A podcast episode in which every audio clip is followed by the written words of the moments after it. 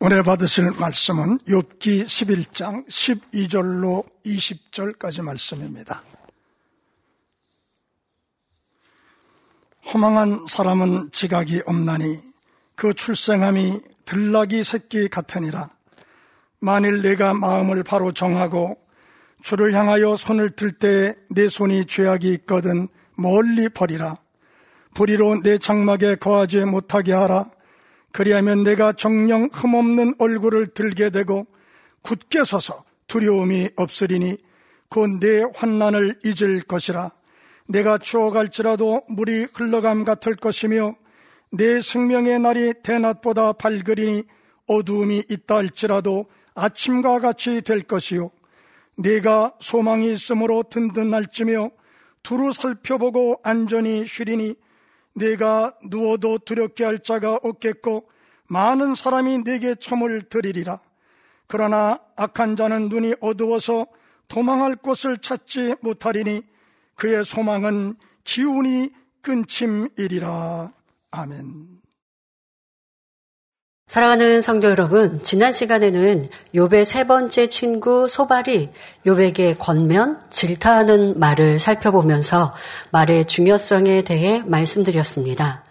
우리의 언어 습관에 따라 인생이 좌우될 수 있음을 깨달아 오직 긍정적인 믿음의 고백만을 해야 한다 했지요. 또한 허망한 사람에 대해 말씀드렸습니다. 육으로 볼 때 허망한 사람이란 자포자기한 사람이라 했습니다.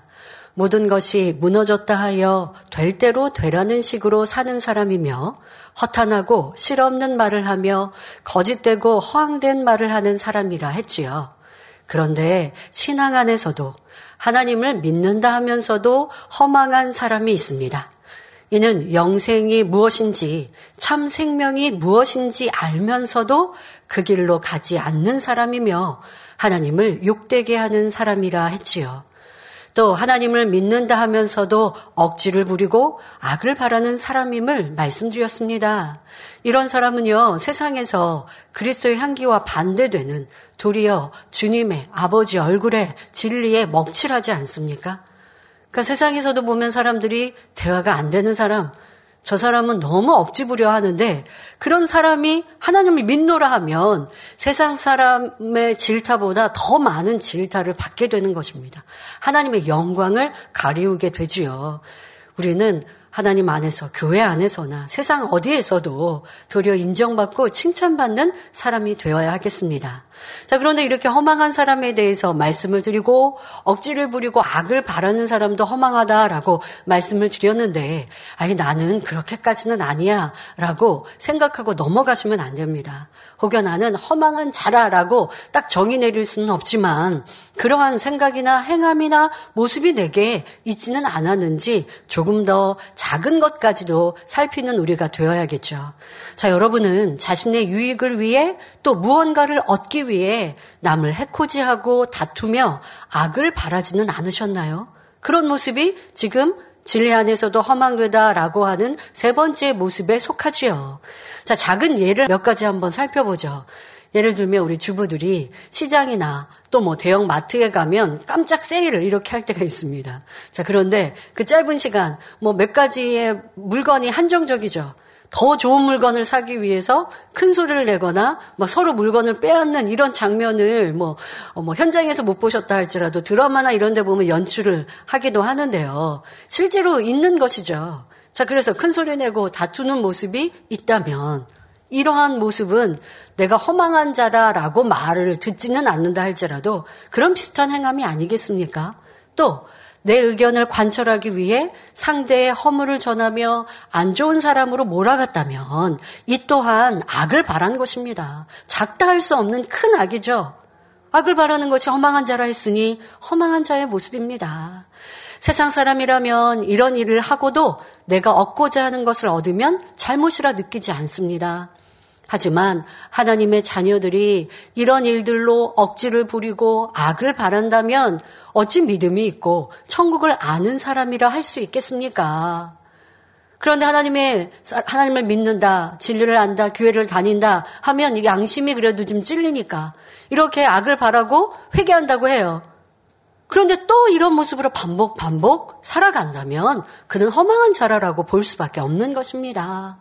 이런 모습을 회개하지 않고 계속하여 자기를 주장한다면 결국 패망의 길로 갈 수밖에 없는 것입니다. 그러니 우리는 작다 할 것이 아니라 진리와 위배되는 어떤 말과 행동이라도 벗어버리어 아름답고 지혜로운 자가 되어야겠습니다.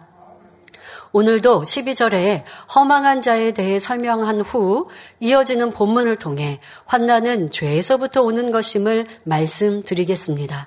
혹여 여러분의 삶 가운데 크고 작은 환난이 임했다면 말씀 속에서 그 원인을 찾고 해답을 얻는 시간이 되시기를 바랍니다. 소발은 욥기 11장 12절에 허망한 사람은 지각이 없나니 그 출생함이 들락이 새끼 같으니라 말합니다. 지각의 사전적인 의미는 알아서 깨닫는 능력을 말합니다. 혹은 사물의 이치나 도리를 분별하는 능력이라 하지요. 그리고 영적으로는 살아온 과정 속에 쌓여진 지식으로 양식이 된 것을 의미합니다. 그러니까 지식으로 쌓았다 할지라도 그것이 마음 안에 양식이 되지 않으면 지각이 섰다, 지각이 있다라고 말할 수 없는 것이죠. 다시 말해, 그냥 진리를 머리로는 알고 있는데 양식이 되지 않은 사람은 지각이 있다라고 말할 수 없는 것입니다. 자, 지각이 바로 서 있으면 허망한 자가 될 수 없습니다. 예를 들어 세상에서는 개업식을 할 때 죽은 돼지 머리를 앞에 놓고 절하며 복을 비는 경우가 있습니다. 말도 못하고 눈동자도 굴리지 못하는 우상을 숭배한다면 얼마나 허망한 일입니까? 그러나 영적으로 지각이 있는 사람은 말씀이 양식이 되어서 우리를 낳아주신 하나님 아버지를 알 수 있기 때문에 결코 우상에게 절하지 않습니다. 만물의 영장으로서 살아있는 돼지에게 절하는 것도 수치인데 하물며 죽은 돼지 머리 앞에서 경배한다면 얼마나 허망하고 부끄러운 일입니까? 어떤 사람은 세상 대대로 내려온 관례인이 그렇게 해야 옳다고 주장하는데 이런 행위가 어찌 조상을 섬기는 예라 할 수 있겠는지요. 옛날에는 진리를 알지 못해서 그런 일이 있었다 해도 이제는 진리를 알고 지각이 깨어났으니 참 신이신 하나님만 경배하는 성도가 되어야 합니다. 본문에 허망한 사람은 그 출생함이 들락이 새끼 같다 말씀합니다. 들락이 새끼는 주인이 없기 때문에 묶어놓지 않아서 제멋대로 뛰어다닙니다. 마음대로 다니다가 덫에 걸리기도 하고 사나운 짐승에게 잡아먹히기도 하지요. 이와 마찬가지로 허망한 사람은 지각이 없기 때문에 영혼의 주인 되시는 조물주 하나님을 알지 못하고 우상에게 절하는 등 들나기처럼 자기 맘대로 살아갑니다. 또 하나님을 안다 하면서도 지각이 없는 사람은 이런 들나기와 같은 거예요. 하나님을 믿는다 하는데 하나님의 말씀이 나를 억압한다 생각하는 이러한 믿음이 적은 믿음이 없는 성도들도 보죠. 그러면서 세상에서 내 마음대로 내 뜻대로 살아갑니다. 하나님이 하지 말라 버리라 하시는 것 하지 않고 버리는 것이 무겁고 힘들고 그것이 나를 올가 매는 것 같아서 힘들고 그, 그렇게 살지 않으면 자유롭고 여러분들이 이 진리의 말씀 성결의 복음을 더더욱 들으면 하지 말아야 할 것도 많고 버려야 할 것도 많고 세상 사람은 절대 죄라고 생각하지 않는데 나는 죄라고 느끼고 알고 그리고 버려야 돼요. 기뻐하고 감사하지 못하면 이 또한도 죄예요. 그러니 민망해요. 아, 무슨 내가 이거 별것도 아닌데 왜 나는 이렇게 항상 마음을 어, 조바심하면서 살아야 되나? 라고 생각되십니까? 아닙니다. 하나님 말씀이 우리를 괴롭게 하고 힘들게 하고 나를 죄인으로 만드는 것이 아니라 세상 사람들이 영적인 지각이 없기에 죄를 지으면서도 죄인 줄 모르고 이 들나기처럼 살아가는 거예요. 들나기가 막 들녘에서 뛰어다니니까 자유롭고 좋은 것이 아니라 주인이 없어서 우리 아, 들 나귀는 우리 안에 지킴 받아야 되고 주인에게 지킴 받아야 좋은 꼴도 먹고 안전한데 그렇지 않은 들락이 지금 야생 동물을 얘기하는 게 아니잖아요. 야생 동물이 우리에 갇혀 있으면 얼마나 답답해요. 이걸 말하는 게 아니고 지금 나귀를 비우들어 들락이는 지각이 없는 허망한 자라고 말씀하시는데 바로 진리가 바로 서 있지 않고 진리를 지켜 행하지 않는 사람은 들러기와 같이 지킴받지 못하고 세상에서 마음대로 뛰어다니는 거예요. 근데도 하나님을 믿는다고 해요. 교회 다닌다고 해요. 주일날은 어쩔 수 없이 예배해요. 왜? 하나님이 살아계신 건 그런 것 같아요. 왜 이 재단에도 놀라운 권능이 나타났죠. 사람으로 할 수 없는 그거 놀라운 기사 표적들을 보았습니다. 근데 그것이 머리로는 있어요. 마음으로 있는 지각이 바로 서 있는 사람이 되지 못하면 마음으로 지각으로 바로 세우는 사람은 지켜 행해야 되거든요. 근데 그렇지 않으면요. 하나님의 말씀이 그것이 힘들고 어렵습니다. 그 무슨 나를 얽매이는 우리처럼 우리 안에 갇혀 있는 그런 짐승처럼 이 자꾸만 우리를 우리 밖으로 나가려고 그래요. 그런데 그 우리는 우리를 힘들게 하고 억압하는 것이 아니라 안전하게 지켜주시는 것인데 그런데 믿음을 떠나면 하나님의 은혜를 저버리면 세상이 좋다 할 때는 그리하다는 것입니다. 하나님이 살아계시니 말씀은 들어야 하고 예배는 드려야 하는데 그런데 그 말씀을 들으면 찔림도 되는데 그런데 세상이 좋아요. 세상이 자유로운 것 같아요. 하나님 말씀은 하지 말라 버리라 하시는데 이것도 행해야 되고 지켜야 되는데 아 그게 너무 힘들고 어려워요. 여러분 이 재단에서 신앙생활을 하며 하나님의 권능을 우리는 체험했고 당점을 통해 가르쳐 주신 성결의 복음이 행복하고 좋았는데 어느 순간에 이것이 무거운 짐이 되었습니까? 그 무거, 무엇이 문제일까요? 내가 스스로 이 진리를 선택한 게 아닌 거예요. 분위기, 상황, 또 말씀드린 대로 분명 하나님은 살아계셔요. 이 권능으로. 무시할 수 없어요. 근데 하나님은 살아계시는데 그건 내일 일이에요. 오늘 당장은 세상이 좋아요. 먹고 마시고 즐기는 게 재미있어요. 그게 더 나를 행복하게 하는 것 같아요. 자유롭게 하는 것 같아요. 이게 뭐예요? 육체의 소욕이죠.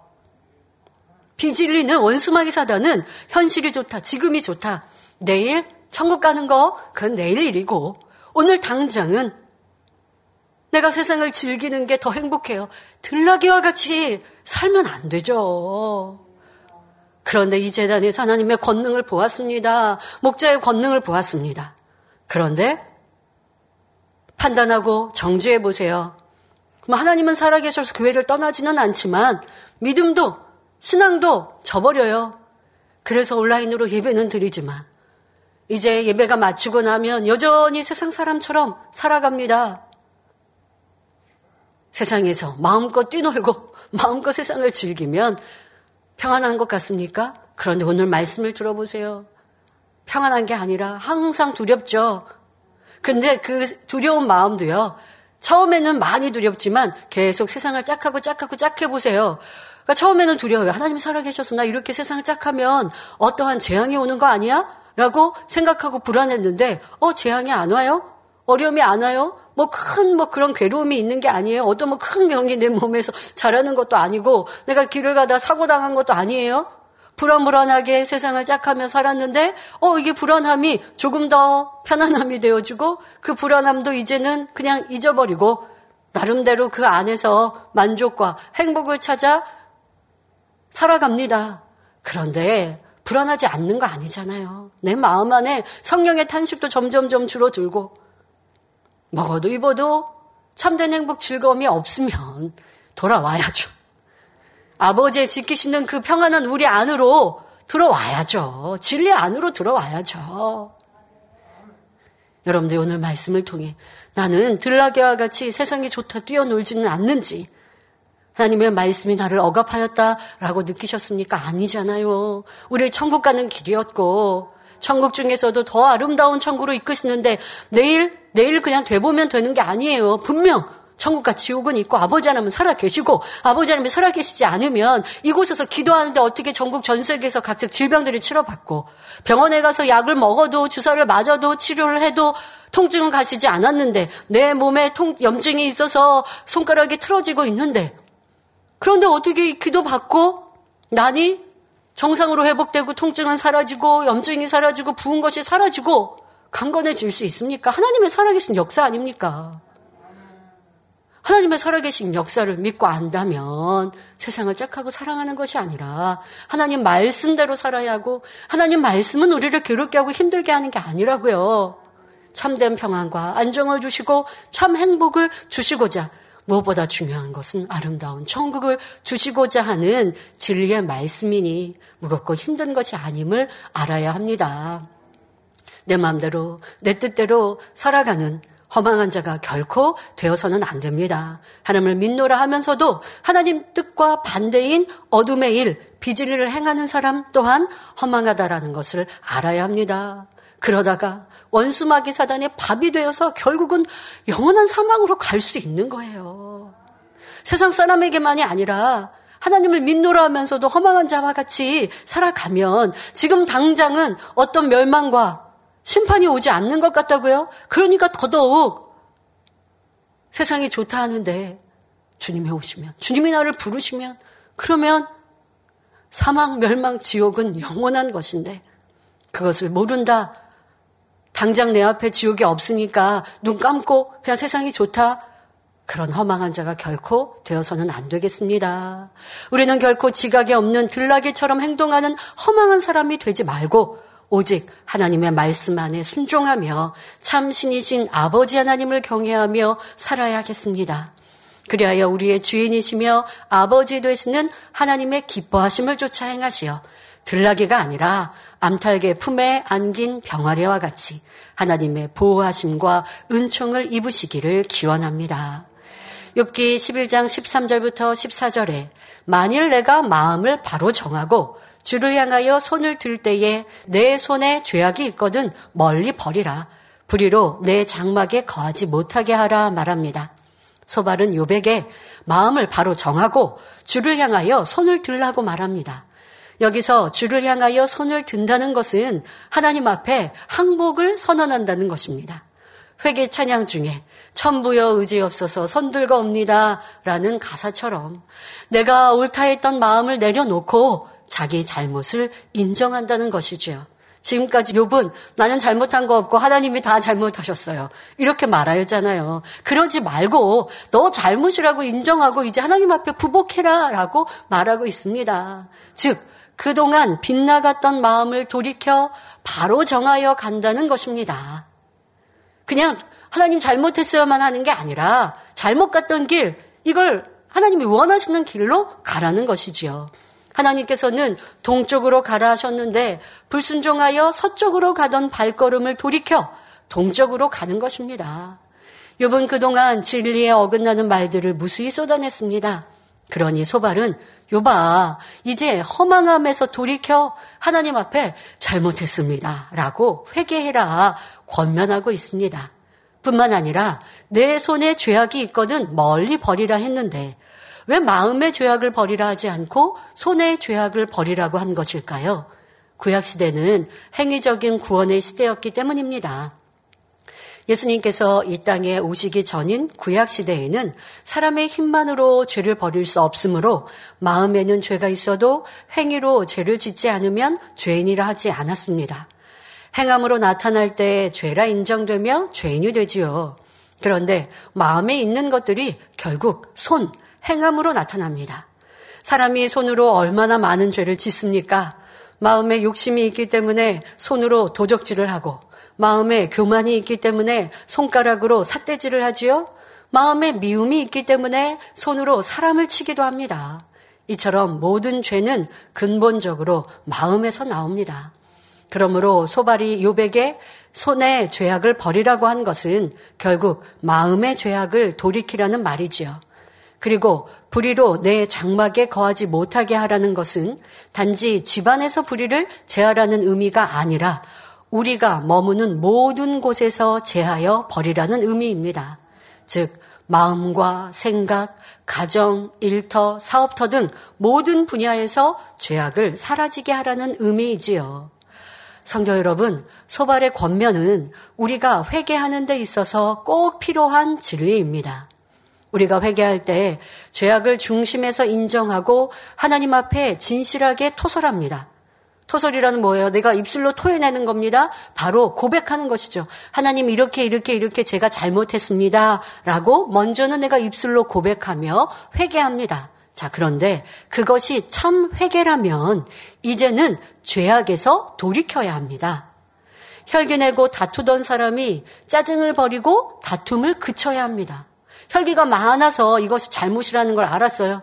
하나님께 회개한다고 합니다. 하나님, 제가 이렇게 혈기가 많습니다. 가정에서 이렇게 짜증내고 큰 소리 내고 그래서 배우자를 힘들게 하고 자녀를 힘들게 합니다. 용서해 주세요. 이제 다시 그렇지 않겠습니다. 도와주세요. 기도했어요. 그러면 혈기 내지 않으려고 힘써야 하고 이제 혈기를 버려가야 합니다. 혈기는 입술이 또 큰 소리가 나오려고 할 때 아니지. 그러면 안 돼. 하고 다스려야 하고. 근데 처음부터 그렇게 안 되니까 그럼 어떻게 변화되고 어떻게 돌이킬 수 있느냐? 기도할 때만 생각하지 마시고요.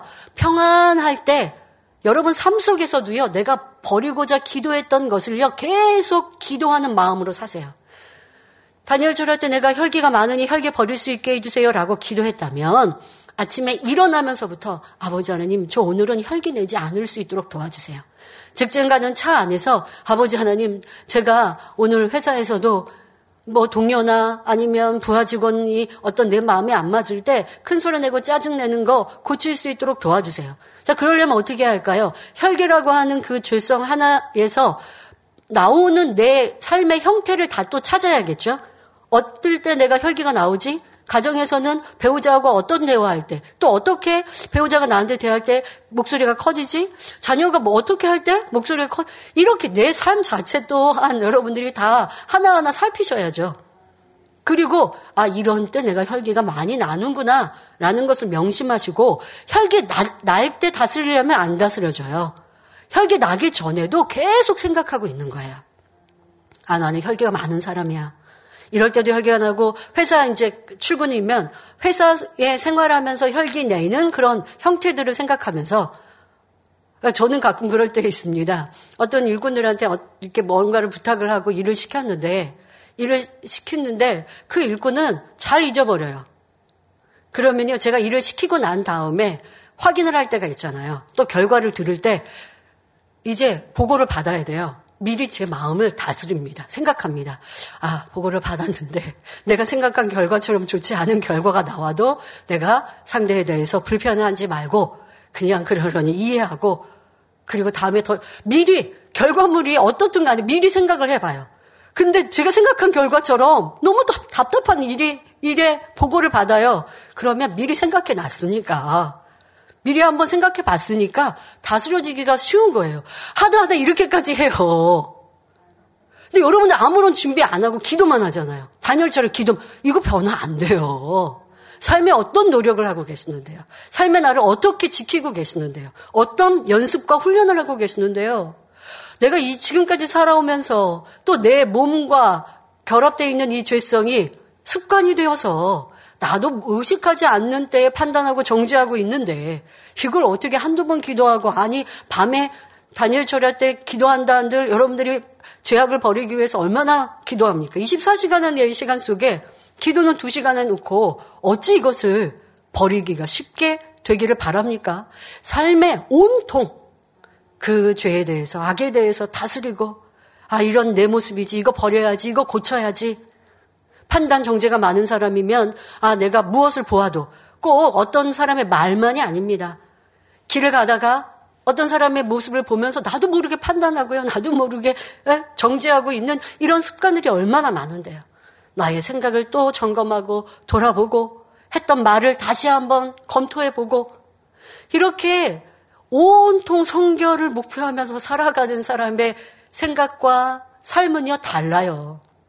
근데 그렇게 하지 않으면 성결이 쉽게 되는 게 아니거든요. 그러니 회개한다고 해도 돌이킴의 온전한 열매, 변화의 열매가 나오지 않는 것이죠.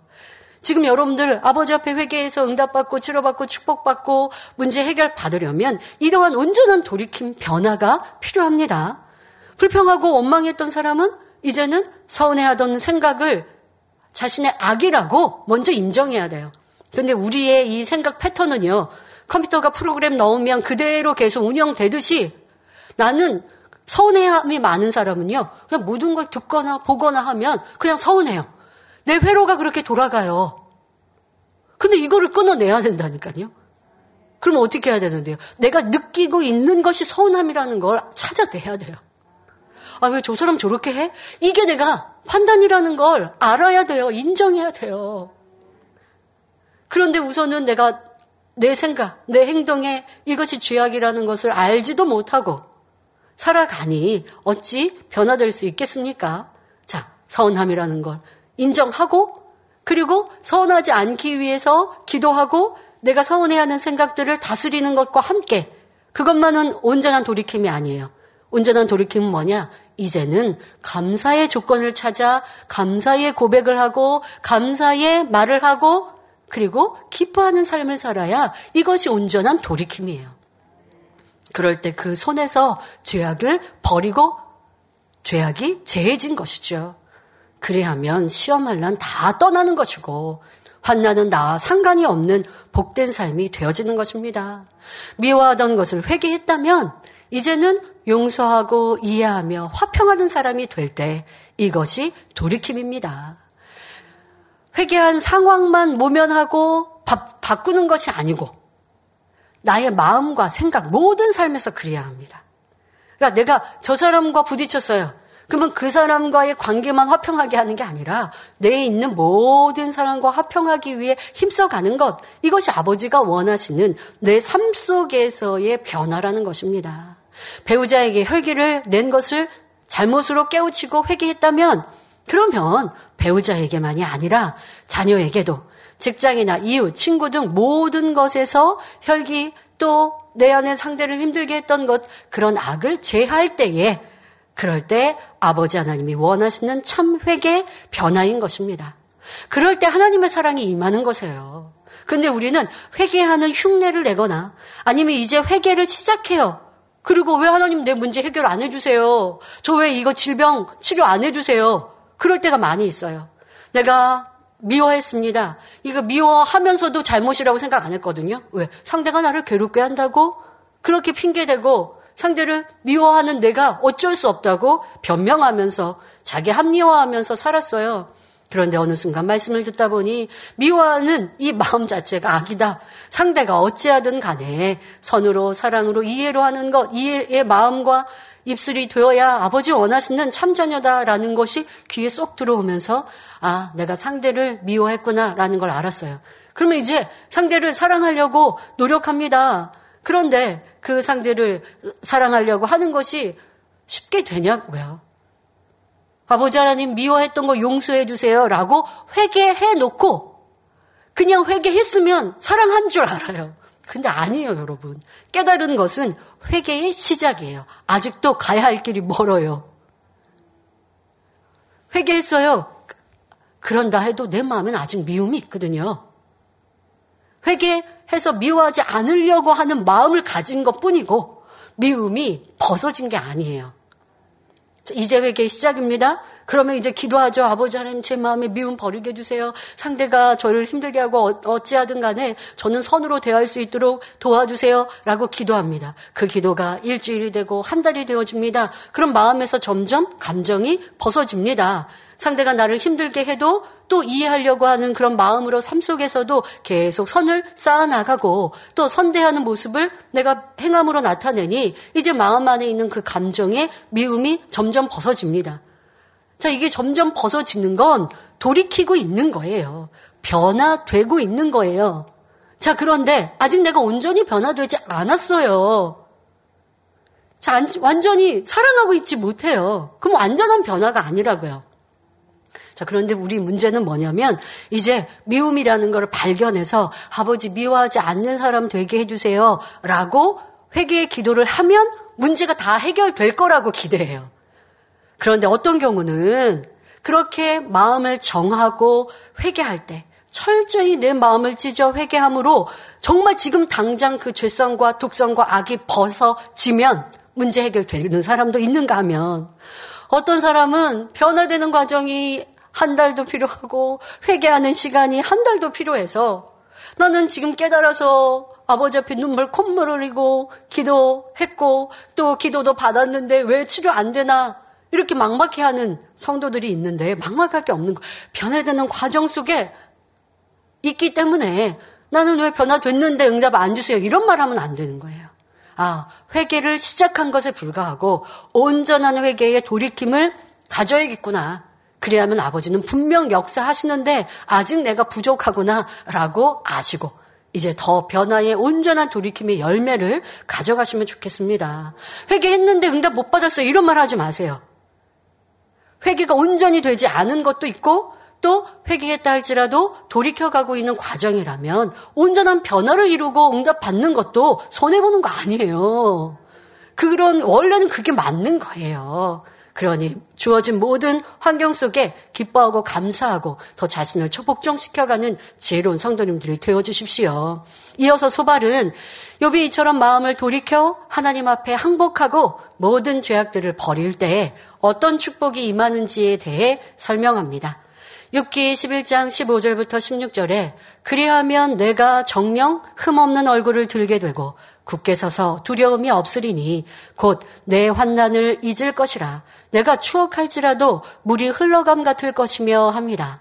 흠없는 얼굴을 든다는 것은 하나님 앞에 부끄러움 없이 떳떳하게 얼굴을 들 수가 있다는 의미입니다. 사람은 죄가 있으면 불안하고 공고하며 죄책감 때문에 하나님 앞에 떳떳하지 못하고 부끄러워하게 되지요. 또 진리를 깊이 알아갈수록 자신의 부족함을 깨닫기 때문에 하나님 앞에 부끄러움을 느끼게 됩니다. 반대로 진리를 잘 모르는 사람은 죄가 무엇인지도 분별하지 못하기 때문에 스스로 옳다, 선줄로 생각하며 부끄러움 또한 느끼지 못하기도 합니다. 그러나 진리 안에 온전히 거함으로 우리 마음에 책망할 것이 없는 단계가 오면 진리를 몰라서 담대한 게 아니라 정말 진리 안에서 변화되어 담대하게 하나님 앞에 설 수 있으면 그 바로 내 마음에 비진리가 없는 것이죠. 그런 사람은 하나님 앞에 담대함을 얻어 무엇이든지 구하여 응답을 받습니다. 자, 그렇게 되려면 어떻게 하라고요? 회개의 시작이 아니라 온전한 돌이킴. 그렇게 되면 하나님 앞에 담대히 설 수 있는 거예요. 그러므로 소발은 요백에 내가 죄악을 버리면 하나님 앞에 떳떳하고 두려움도 없을 것이라고 진리의 말을 해주고 있습니다. 내가 하나님 앞에 떳떳이 설 수 있는가 생각해 볼 때 잘못한 것도 많고 잘못한 것을 이제 알아서 회개하기 시작했는데 그럼 하나님 앞에 떳떳이 선 것은 아니거든요.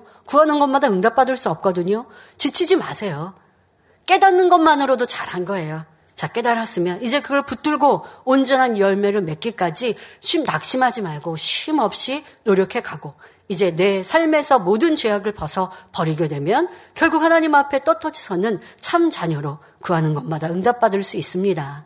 자, 그런데 죄악이 있으면 하나님 앞에 설 수 없고 아무리 열심히 부르짖어도 어떤 응답도 받을 수 없음을 성경은 말씀하십니다.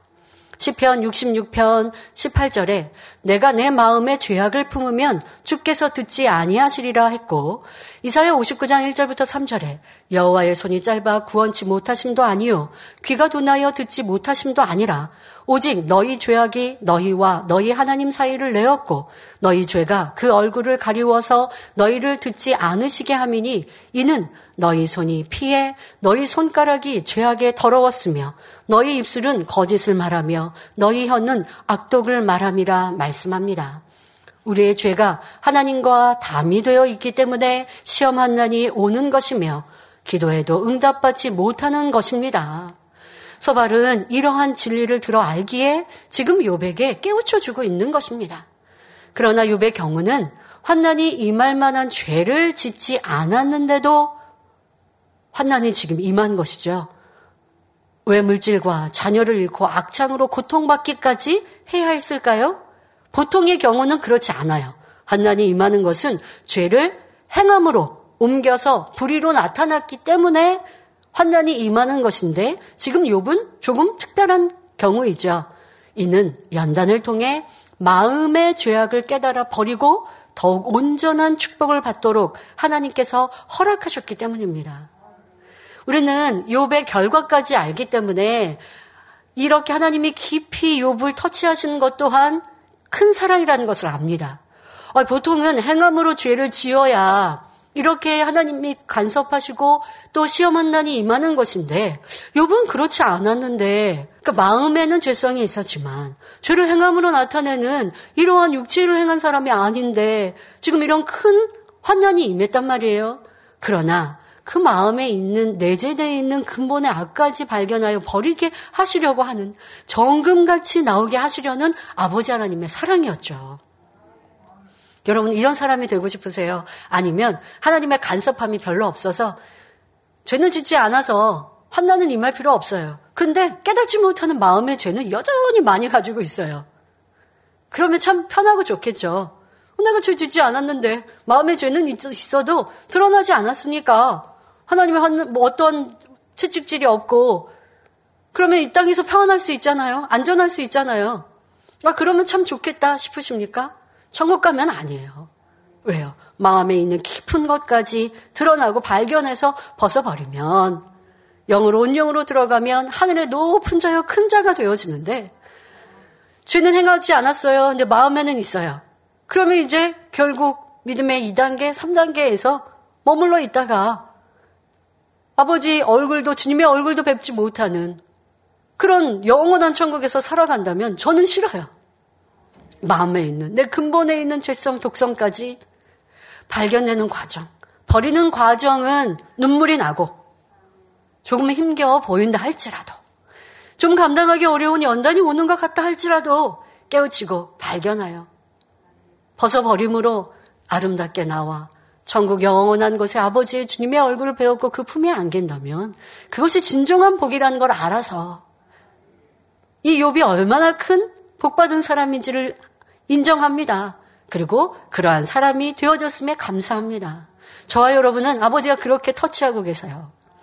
그런데 이게 힘들고 어려우면 앞서 말씀드린 대로 허망한 자와 같이 진리의 말씀을 듣고 성결의 복음을 들어 성국의 새 예루살렘의 그 아름다움을 알면서 저는 새 예루살렘까지 갈 필요 없어요. 그냥 구원만 받아도 좋아요. 이것도 우리는 허망한 자가 되어 있음을 알아야 합니다.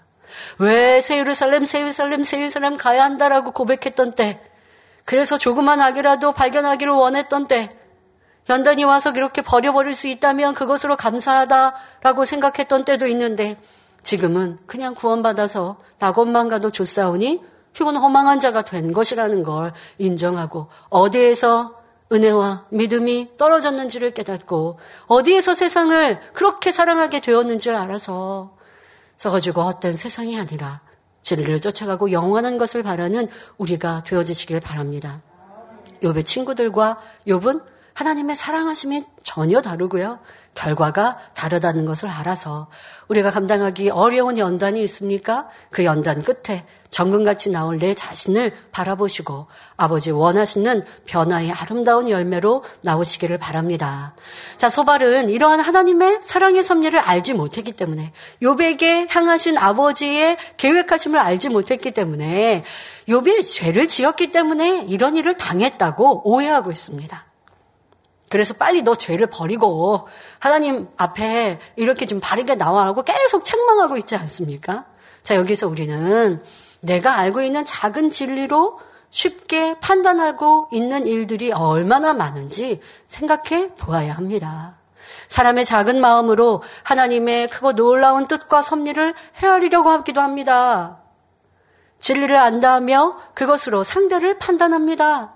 하지만 이는 그가 심판하시는 하나님이 되려 하는 것이지요. 사람의 우리 상대의 마음을 어떻게 알아요? 부모님들 내 속으로 나온 자녀도 그 마음 다 알 수 없거든요. 그래서 자녀들이 부모님이 내 마음 몰라준다고 속상해 하는데 다 아는 것 같지만 몰라요. 그런데 내, 나와 피도 살도 섞지 않은 그런 친척, 내 가족도 아닌 사람들의 그 사람의 마음을 어찌합니까? 그러면 너무나 쉽게 판단하고 정죄하지 않습니까? 지금 욥의 친구들이 그리하고 있는 것이죠. 욥의 친구들은 진리를 인용해 욥을 권면하며 책망하지만 욥은 큰 죄가 있어서 환난을 당한 것이 아니었습니다. 하나님의 깊은 사랑 속에 있는 섭리인데 이를 알지 못하고 보이는 것으로 판단 정죄하니 이 얼마나 큰 악인지요. 또한 소발은 요백에 내가 죄에서 돌이키면 곧 환, 환난을 잊게 될 것이라고 말합니다. 내가 환난을 추억할지라도 물이 흘러감 같을 것이라 말하고 있습니다. 강물이 흘러 바다로 들어가면 그 물을 다시 움켜줄 수 없습니다. 새로운 물이 계속하여 흘러 내려오기 때문이지요. 이는 세월의 흐름을 말합니다. 만일 여러분이 질병에 걸렸다거나 가정과 일터에 문제가 생겼다 해도 세월이 흘러 그 환난이 지나가고 새로운 삶을 살게 된다면 지난 과거 때문에 슬퍼하지는 않을 것입니다. 아직 시험 중에 있으니 슬픈 것이지 모든 어려움이 강물처럼 흘러가고 좋은 시간이 왔다면 오히려 과거의 어려움을 추억하는 것이 즐거워지며 감사의 마음이 들지요. 지난날 질병을 체험해 봤기 때문에 현재의 건강이 더욱 감사하고 힘겨운 가난을 체험해 봤기 때문에 지금의 풍요로움을 더욱 값지게 느낄 수 있습니다. 변화되는 과정에서도 나를 미워하고 애매히 괴롭혀 심히 힘들었는데 주님의 사랑을 생각하며 작은 나의 마음을 회개하고 사랑으로 변화되었습니다. 그러면 나를 힘들게 했던 일을 생각할 때 괴로운 것이 아니라 내가 이렇게 많이 변화되었구나 하며 기쁨과 감사가 넘칩니다. 연단의 시간도 당신은 헤어날 길이 없고 막막해 보여도 믿음으로 행군할 때 눈물이 기쁨으로 한숨이 웃음소리로 바뀌며 힘듦과 고통도 눈, 눈 녹듯 사라지며 위로와 평안으로 가득하게 하십니다. 어, 작년 성도님들 또 청년들도 그렇겠고 98, 99년도를 겪었던 분들은 지금의 이 말씀이 더 피부로 와닿을 것입니다.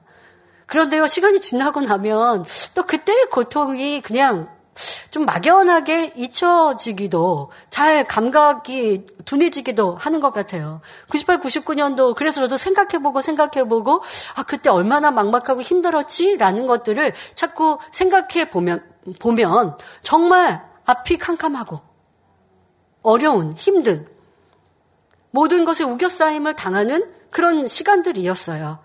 그때와 지금의 차이는 당의자님께서 우리와 어, 함께 계셨고 또 지금은 뵐 수 없는 이러한 큰 차이도 있습니다만은 그러나 그런 큰 차이에 우리는 더 큰 믿음으로 성장했어요.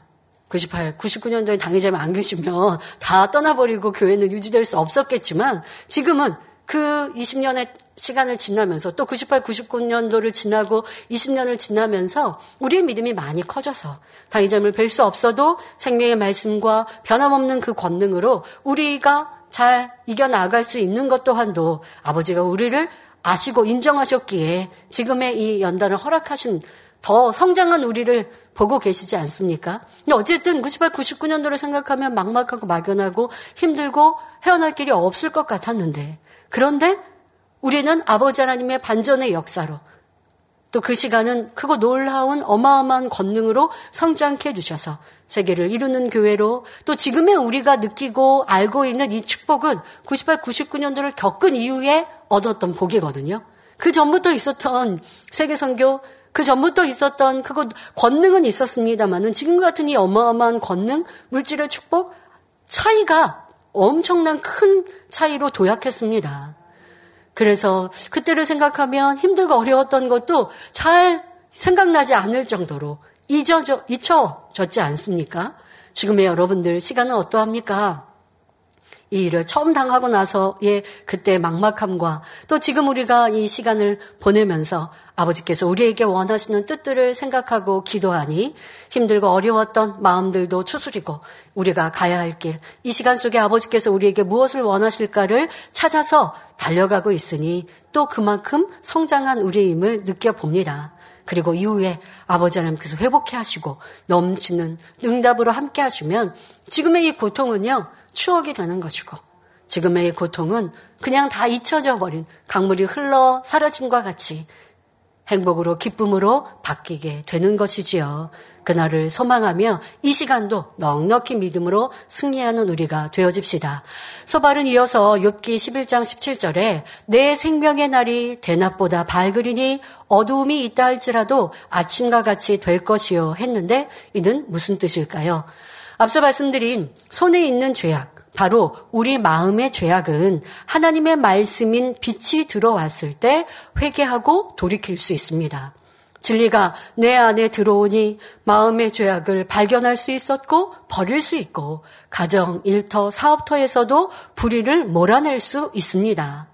그러므로 생명의 날이 대낮보다 밝다라는 것은 생명의 빛이 들어오므로 세상과 짝해 살았던 어두운 과거는 지나가고 이제는 진리와 짝하며 대낮과 같이 밝은 생활을 할 수 있다는 뜻입니다. 진리를 알아서 빛이 임하는 거 아닙니다. 진리를 마음에 받아들여 변화되어져 어둠을 물리칠 때에 빛이 내 안에 들어와서 이젠 대낮과 같은 삶을 살 수 있는 것이지요. 또한 어두움이 있다 할지라도 아침과 같이 된다는 말씀은 예수님을 구세주로 영접하여 생명의 빛이 들어오면 아직 시험 한 난이 남아있고 어둠이 있다 할지라도 곧 아침과 같이 된다는 의미입니다.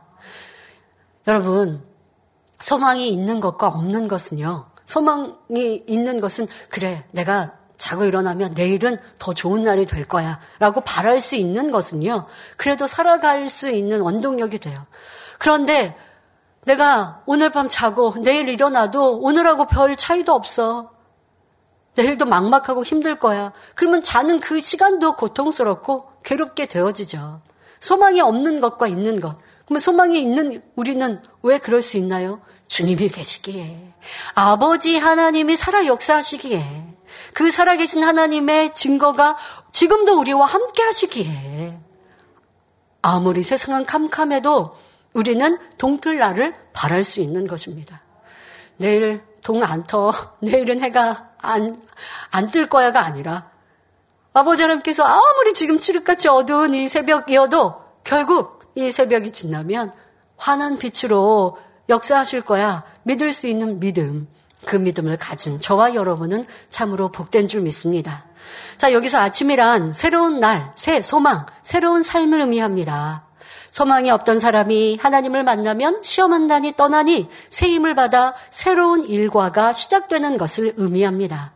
고린도후서 5장 17절에 그런즉 누구든지 그리스도 안에 있으면 새로운 피조물이라 이전 것은 지나갔으니 보라 새 것이 되었도다 말씀한 대로 참빛 되시는 예수 그리스도 안에 있으면 누구든지 어두움에서 나와 빛이신 하나님의 자녀로 새롭게 거듭납니다.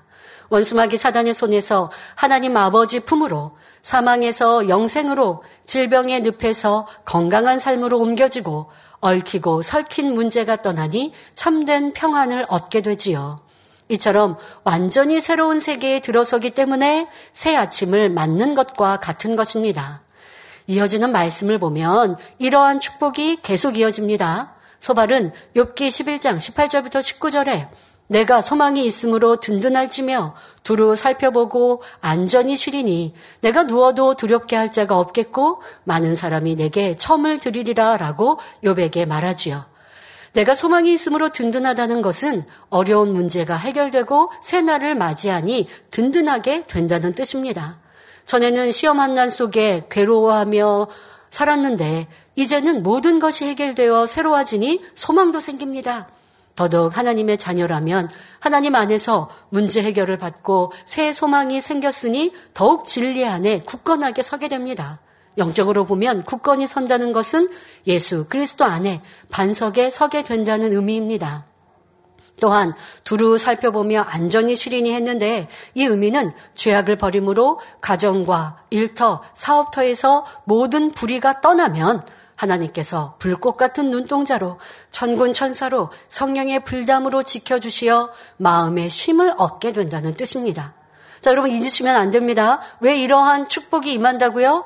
죄악에서 떠나면 철저히 회개하고 돌이켜 변화되면 그것이 내 삶 전체에 그와 같이 임하면 이러한 이것도 저것도 복이요 소망도 생기고 희망도 생기고 누워도 평안할 것이고 일어나도 안전할 것이다 라고 말하고 있습니다.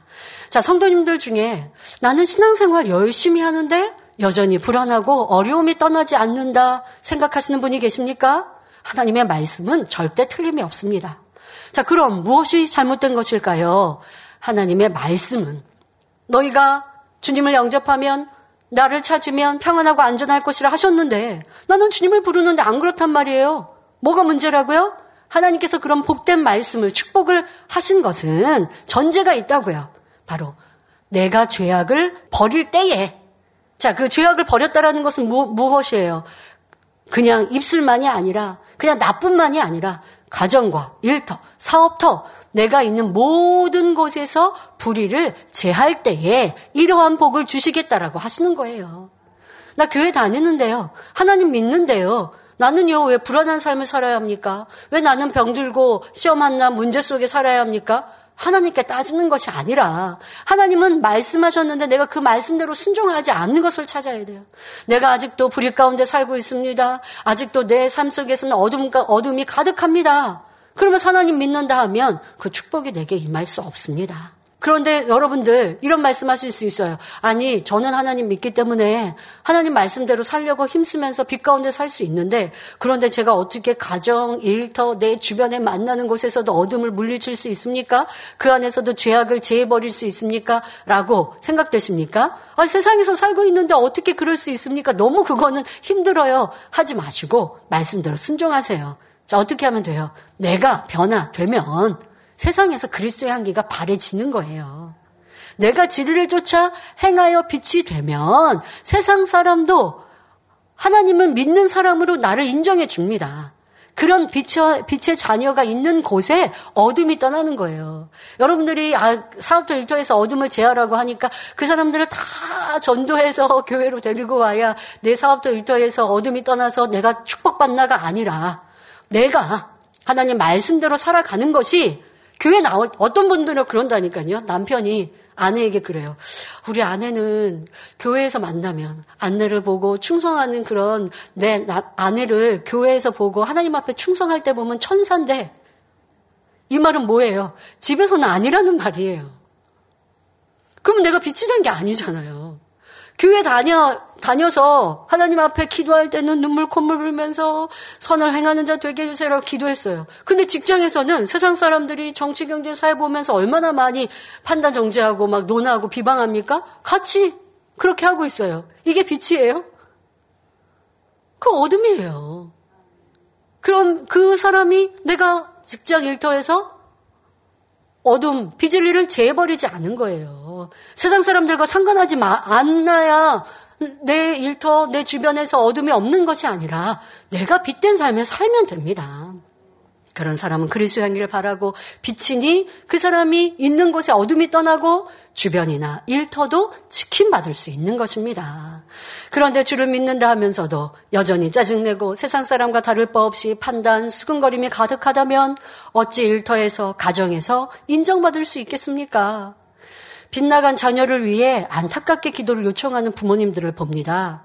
이 또한 가정에 임한 환난이지요. 내 자녀가 심히 삐뚤어 나가고 세상을 짝가고 있는 건 분명히 환난이 임한 것입니다.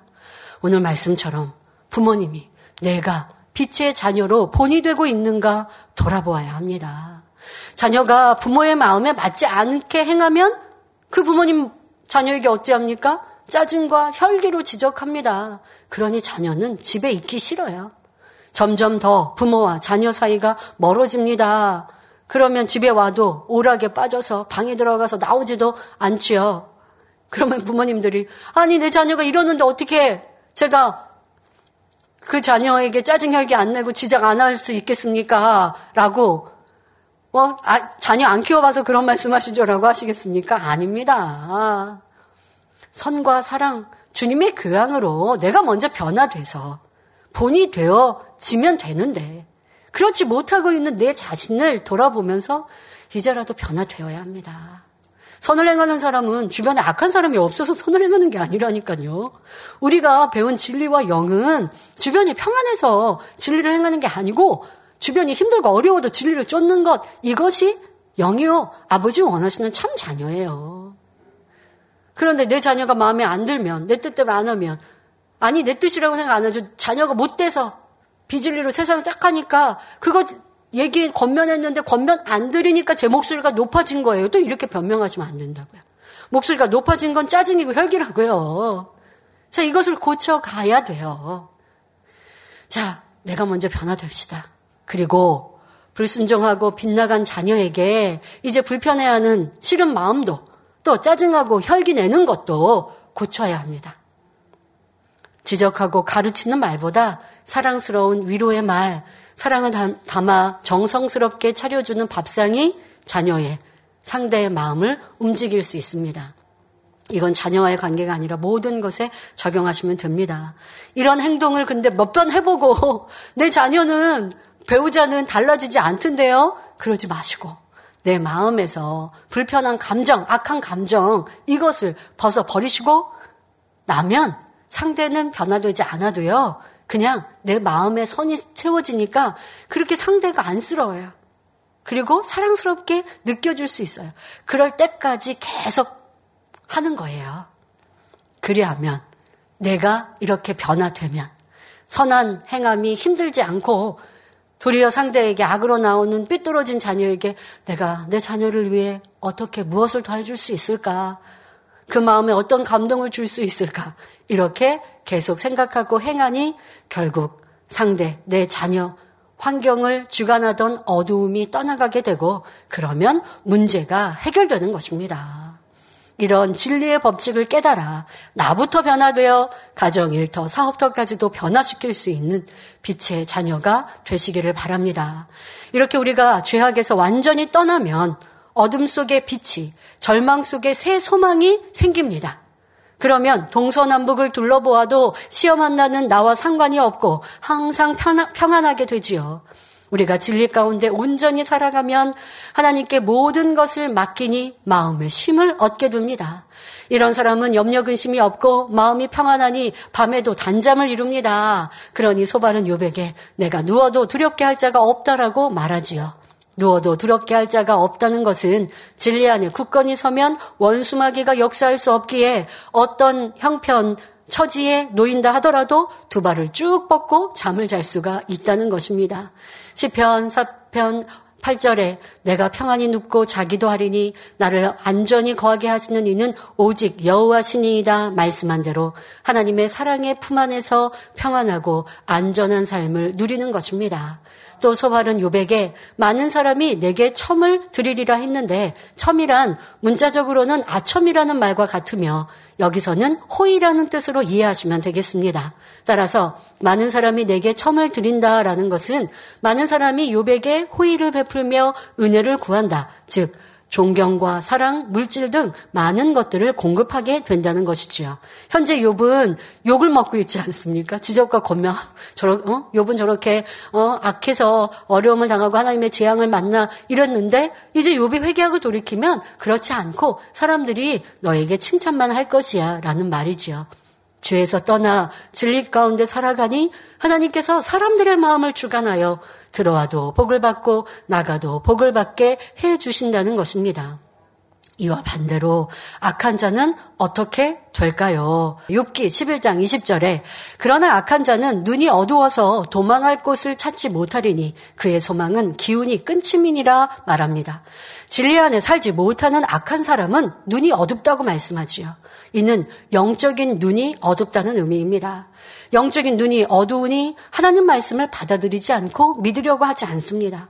또 하나님을 믿는다 하며 진리를 안다 하지만 지켜 행하지 않으니 여전히 영적으로는 소경과 같지요. 그러니 이런 이들은 잘 보이지 않아 도망할 곳을 찾지 못한다는 것입니다. 그렇다면 어디에서 어디로 도망가야 한다는 것일까요? 사망의 늪에서 생명의 길, 영생의 길로 도망해야 합니다. 시험 환란이 아니라 빛으로 도망가야 하는데 영적인 눈이 어두워지면 도망갈 길을 찾지 못합니다. 나의 죄악으로 어려움이 왔는데 인정하지 않고 환경 탓, 누구 탓하니 문제 해결할 길을 찾지 못하고 계속 헤매고 있는 것이지요. 이렇게 변명 이유하는 사람들하고 상담하면요. 참 답답해요. 제3자가 같이 들으면요. 아니, 왜 인정하지 않고 왜 다른 말하고 자꾸 똑같은 말 하게 하시지? 이렇게 답이 보여요.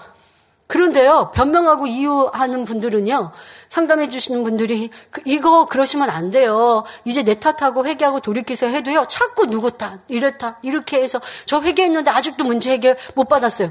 회개하셨어도 이제 변화돼야 됩니다 하면 아, 저, 저 변화되고 있는데요. 계속 이렇게 말꼬리를 물어가면서 자기를 변명하잖아요. 눈이 가리워져서 길을 제시해 주는데 그 길을 찾지 못하고 계속 떠듬떠듬하고 있어요. 얼마나 안타깝습니까? 변명 이유가 눈 먼 사람처럼 길이 저쪽에 빛이 보이는데 캄캄하고 어두운데 빛을 따라 가야 되는데 지금 빛이 안 보인다고 하는 사람과 마찬가지의 모습임을 알아야 합니다.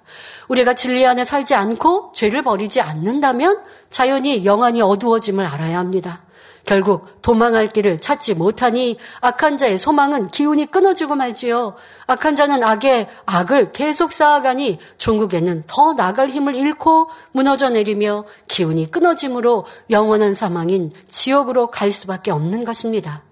여기까지 욥기 11장 마쳤는데요. 11장에서는 욥의 친구 소발이 욥에게 질타와 함께 권면하는 모습을 살펴보았습니다. 이제 욥기 12장을 보면 다시 욥의 변론이 시작됩니다. 욥과 친구들 간에 끝없이 계속되는 변론을 보면서 여러분은 나는 욥이 아닌데 나는 욥의 친구들과 다른데 하지 마시고 여러분 자신이 때로는 욥이 되고 때로는 욥의 친구가 되어 보시기 바랍니다. 그렇게 해야 여러분 마음 안에 있는 악들을 끄집어낼 수 있습니다. 나에게도 욕과 같은 마음이 있고 욥의 친구들과 같은 마음이 있음을 발견하여 회개하고 돌이키는 시간이 되어야 합니다. 그리하여 이들의 변론이 끝날 때쯤이면 여러분도 아름다운 영의 모습으로 변화되어 욥과 같은 가업절의 축복을 받으시기를 기원합니다. 말씀 참고하시면서 함께 기도하시겠습니다. 좋으신 아버지 하나님, 오늘은 욥의 친구 소발이 욥에게 권면한다 했지만 질타와 같은 많은 말들을 쏟아낸 것을 봅니다. 하지만 이 말씀은 많은 것이 진리의 말씀임 또한도 전하였습니다. 회개하고 돌이켜 변화되면 지난날에 또 현재 있는 어두 캄캄하고 헤어나올 길 없는 막막한 시험 한난이라 할지라도 깨끗이 사라지며 다 떠나간다 말씀드렸사오니 이제 내가 시험 한난 중에 있으면 무엇이 죄요 악한 것인지를 깨우쳐서 돌이킴으로 아버지의 그 찬란한 빛 가운데 거하는 복된 성도님들 되게 하여 주옵소서 감사드리며 우리 주 예수 그리스도 이름으로 기도하옵나이다 아멘. 당 회장님의 환자를 위한 기도를 받겠습니다. 아픈 곳이나 연약한 곳 위에 손을 얹고 기도 받으시고 아프지 않은 분들은 가슴에 손을 얹고 마음의 소원을 위해 믿음으로 기도 받으시기를 바랍니다. 할렐루야 전능하신 사랑의 아버지 하나님 이 시간 기도 받는 모든 성도님들 위해 안수하여 주옵소서 GCN과 인터넷과 화상을 통해 기도 받는 지교회와 지성전 그리고 전 세계 하나님의 자녀들 위에도 시공간을 초월하여 역사하여 주시기를 원합니다. 믿어지는 믿음을 주시고 부정적인 생각과 의심의 세력을 물리쳐 주옵시며 모든 시험 환란도 물리쳐 주옵소서. 머리부터 발끝까지 오장육부 뼈 마디마디 온몸의 신경 조직 세포 등 아픈 곳마다 성령의 불로 태우시고 근본의 빛으로 역사하여 주옵소서. 예수 그리스도의 이름으로 명하노니 원수마귀 사단 모든 질병 균 연약함아 물러가라. 빛이 여임하라. 모든 불치 난치병도 성령의 불로 태워 깨끗하게 역사하여 주옵소서. 말라리아를 비롯한 모든 풍토병도 물리쳐 주옵소서. 감기, 기침, 열, 몸살, 독감 등 각종 유행성 질병도 다 물러가라. 어떠한 유행성 질병 균도 틈타지 않게 지켜 주옵소서 위암, 폐암, 간암, 유방암, 자궁암, 대장암, 피부암 등 각종 암과 에이즈, 백혈병, 뇌졸중, 고혈압, 저혈압, 심장병, 폐병, 위장병, 당뇨, 부인병, 피부병, 갑상선, 질환과 모든 염증도 깨끗게 하여 주옵소서. 소아마비, 중풍, 관절염, 디스크도 온전케 하여 주옵소서. 요통, 두통, 신경통을 비롯한 모든 통증은 사라질지어다. 간질, 자폐증, 우울증, 조울증, 노이로제 등 모든 정신질환도 물러가라. 모든 마비된 것도 풀어지고 일어나 걷고 뛸지어다. 눈도 잘 보이게 하옵시고 귀도 잘 들리게 하여 주옵소서. 소경은 눈을 뜨고 기머거리는 들으며 벙어리는 말할지어다. 각종 사고 후유증도 깨끗게 하시고 부러진 뼈도 붙여 주옵소서. 화상 입은 것도 온전케 하옵소서. 화기야 물러가라. 열도 물러가라. 아버지 흉터도 나지 않게 역사해 주시기를 원합니다. 마약을 비롯하여 각종 약물과 독극물 중독도 깨끗함을 입을 지어다. 죽은 신경과 세포가 살아나며 죽은 자도 살아나게 하여 주옵소서. 잉태의 축복도 주시기를 원합니다. 잉태 축복을 받으라 예수 그리스도의 이름으로 명하느니 원수마귀 사단을 하늘 공중 곳에 잡은 악의 영들아 물러가라. 그의 사자들도 물러갈 지니라. 이 땅의 악한 영, 더러운 영, 거짓되고 간사한 영, 이간질하고 미혹하는 모든 어둠들은 물러가라. 모든 흉악의 결박을 풀고 어둠아 물러가라. 빛이여 임하라. 아버지 하나님 부르짖어 기도할 수 있는 능력을 주시고 죄를 버리고 성결될 수 있는 능력을 주옵소서. 영혼이 잘됨 같이 범사에 잘되게 하시고 가정의 복음화도 이루어 주시기를 원합니다. 한 주간도 모든 사고와 재앙으로부터 지켜주시고 불통이 없는 형통한 삶을 살 수 있도록 축복해 주옵소서. 성령의 불담으로 천군 천사와 주님의 불꽃 같은 눈동자로 모든 하나님의 자녀들과 가정, 일터, 사업들을 지켜주시기를 원합니다. 학생들에게 지와 명철을 더하시고 공부도 할 수 있는 뜨거운 마음과 열정도 더하여 주옵소서. 마음과 생각을 세상에 빼앗기지 않도록 지키시고 하나님을 뜨겁게 사랑하는 학생들로 축복하여 주옵소서. 하나님의 자녀들이 먹으나 마시나 입으나 무엇을 하든지 하나님 앞에 영광 돌리는 삶이 되게 축복하여 주시기를 원합니다. 나는 하나님을 만났노라 체험했노라 응답 받았노라 축복 받았노라 간증하는 입술이 되게 역사하여 주옵소서. 아버지 하나님 감사합니다. 홀로 영광 받으옵소서. 우리 주 예수 그리스도의 이름으로 기도하옵나이다. 아멘.